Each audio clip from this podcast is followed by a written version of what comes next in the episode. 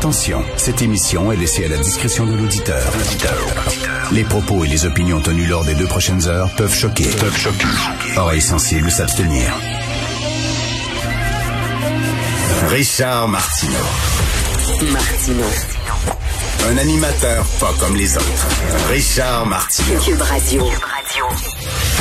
Bon mardi, merci d'écouter Cube Radio. Alors finalement, les gens qui sont allés dans le sud, ils ont bien fait.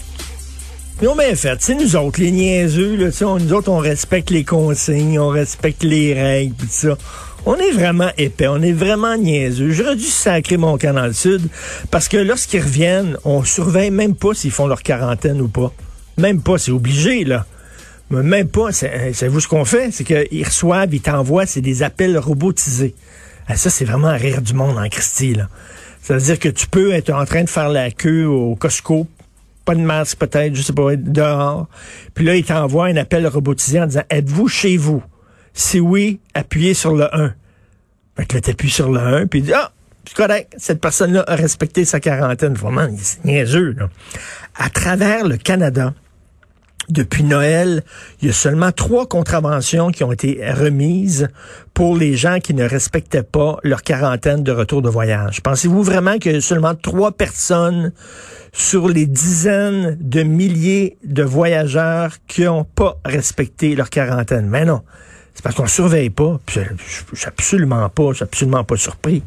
Pensez-vous vraiment qu'ils peuvent surveiller les allées et venues de tous ces gens-là, ces milliers de personnes? Christy, voyons donc, on perd la trace de, de, de, de djihadistes qui sont allés en Syrie faire la guerre sainte et reviennent au Canada, on perd leur trace. Pourtant, c'est des gens qui sont, euh, qui représentent quand même une menace importante. Euh, on n'arrive pas à surveiller euh, les gars qui font l'objet euh, d'une mesure judiciaire, comme quoi ils peuvent pas approcher leur ex de tant de mètres ou de tant de kilomètres, puis ces gars-là, quand même, ils s'en foutent, puis ils vont tuer leur ex puis leurs enfants. On n'arrive même pas à protéger ces femmes-là. Pensez-vous vraiment qu'on va aller vérifier si ces gens-là font leur quarantaine? Fait que finalement, je me sens niaiseux. Finalement, là, ils ont bien fait d'y aller parce que quand ils reviennent, ils sont même pas punis s'ils respectent pas leur quarantaine. Ils sont même pas surveillés. Ça me fait penser un mauvais souvenir que j'ai euh, de mon enfance. Euh, quand j'étais jeune, les Canadiens avaient gagné la Coupe Stanley, pour vous dire, ça, ça remonte loin. Ça remonte loin. Il y a des gens qui ont jamais vu ça.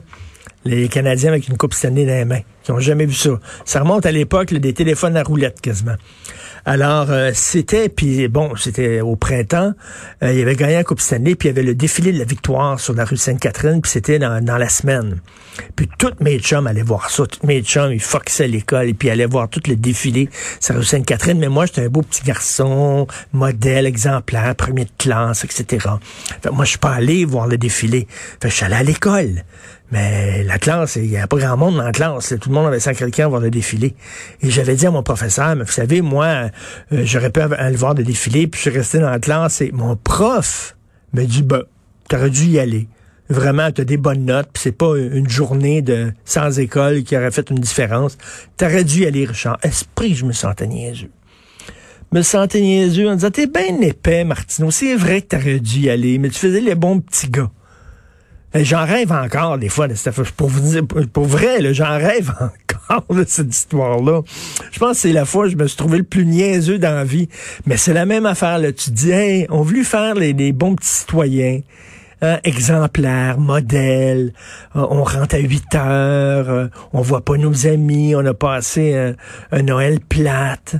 Puis eux autres, ils s'en sac des autres, partent, puis ils reviennent, puis ils n'ont pas de punition, ils n'ont pas de contravention. La vie continue. Moi, ça me fait rien, là. Tu sais, tu dis en même temps, bon, euh, tu respectes les règles, pas parce que tu ne veux pas te faire prendre, pas parce que tu ne veux pas de contravention, parce que c'est la chose à faire. Je comprends, c'est la chose à faire, oui, mais j'aimerais sûr que ceux qui ne respectent pas les règles soient punis. Je suis comme ça. C'est pas suffisant pour moi de dire, de me coucher en disant, tu as bien fait. Richard, tu es un citoyen exemplaire, je veux que ceux qui respectent pas les règles soient punis. Mais là, c'est pas ça, tout. C'est vraiment n'importe quoi. Là. Hey, on devrait faire ça pour l'évasion fiscale. Est-ce que vous avez caché de l'argent aux îles Moukmouk? Si oui, appuyez sur le 1. Sinon, appuyez sur le 2. Faut-tu être niaiseux, Christy? Et pendant ce temps-là, par exemple, si c'était si t'es dehors à 8h10, parce que tu étais en retard, là, je sais pas, tu étais pogné sur la route, t'es dehors à 8h10, là, tu avoir une contravention. Là, il y en a remis des contraventions non-respect du couvre-feu. Puis moi, je respecte le couvre-feu, là. Mais en même temps, tu peux comprendre qu'est-ce qui est pire, selon vous, là? Il y a eu plein de cas de COVID dans des avions là, en revenant. Qu'est-ce qui est pire selon vous? Sacrer le camp dans le sud ou être 10 minutes en retard sur le couvre-feu? Ben, on dirait qu'on est plus sévère pour une, euh, une, une infraction qui est banale et moins sévère vis-à-vis des infractions qui sont extrêmement importantes.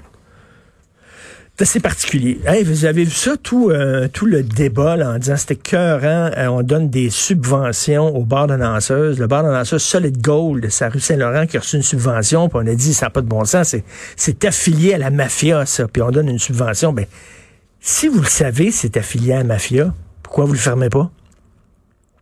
Pourquoi vous le fermez pas? C'est drôle, hein? Ils sont contents. Il y a le Club Solid Gold, ils payent des taxes municipales.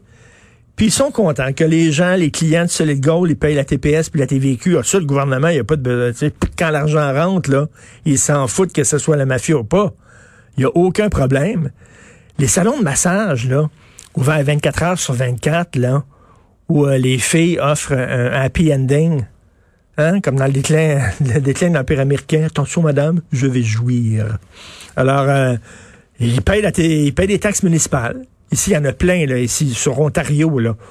Tu sais, quand un salon de massage est ouvert 24 heures sur 24, puis euh, ils donnent la mensuration de la masseuse, puis euh, il y a comme un néon dans la vitrine avec une fille tout nue. Je pense que c'est pas un massage thérapeutique qu'ils donnent. Je sais pas, là, mais quelque chose me dit c'est vraiment pas un massage californien. En tout cas, bref, mais ils sont contents. L'État, la ville de Montréal, qui en a plein de salons de massage, puis qui payent leurs taxes, puis leurs les agences d'escorte. Prenez les pages jaunes, bottin téléphonique, regardez ça, agence d'escorte. Ils annoncent. Ils sont là, ils ont pignon sur rue. Ils doivent payer TPS, TVQ, taxes municipales, puis tout ça. C'est des, euh, ce sont des, euh, ce sont des entreprises légales. Les agences d'escorte, on s'entend que, tu tu fais pas venir la fille pour jouer, euh, jouer aux échecs, là. Ou t'accompagner dans un souper d'affaires. Mais c'est drôle, quand l'argent rentre, ça, il n'y a aucun problème. On s'en fout, on se pince le nez, puis tout ça. Là, mais après ça, subventionner ce genre d'entreprise, c'est épouvantable. Ça me fait rire, c'est très, très, très hypocrite. Et c'est assez euh, croustillant de voir Justin Trudeau qui s'est dit Monsieur Vert, Monsieur Environnement, Monsieur Écologie, euh, soudainement défendre le pétrole auprès de Joe Biden. C'est très drôle, ça. En disant Monsieur Biden, voyons le pétrole Alberta c'est fantastique, c'est tellement important. Mais regarde, t'aimais pas Trump, tu voulais Biden comme euh, président, ben Biden, c'est un super écolo. Est-ce que tu as lu son programme, Justin, à Joe Biden? C'est un écolo craqué. C'est un environnementaliste craqué. Et là, lui, ben, il en veut pas de ton pétrole sale. Et là, soudainement, tu as Monsieur Écolo, qui est même allé chercher Steven Guilbeault pour l'amener dans son équipe, en disant, regardez comment on est vert, Steven est avec nous, puis tout ça. Là, soudainement, il va aller défendre le pétrole le plus polluant, le plus sale au monde auprès des Américains. C'est assez rigolo hein, euh, de voir notre Justin Trudeau hypocrite national. Vous écoutez Martineau.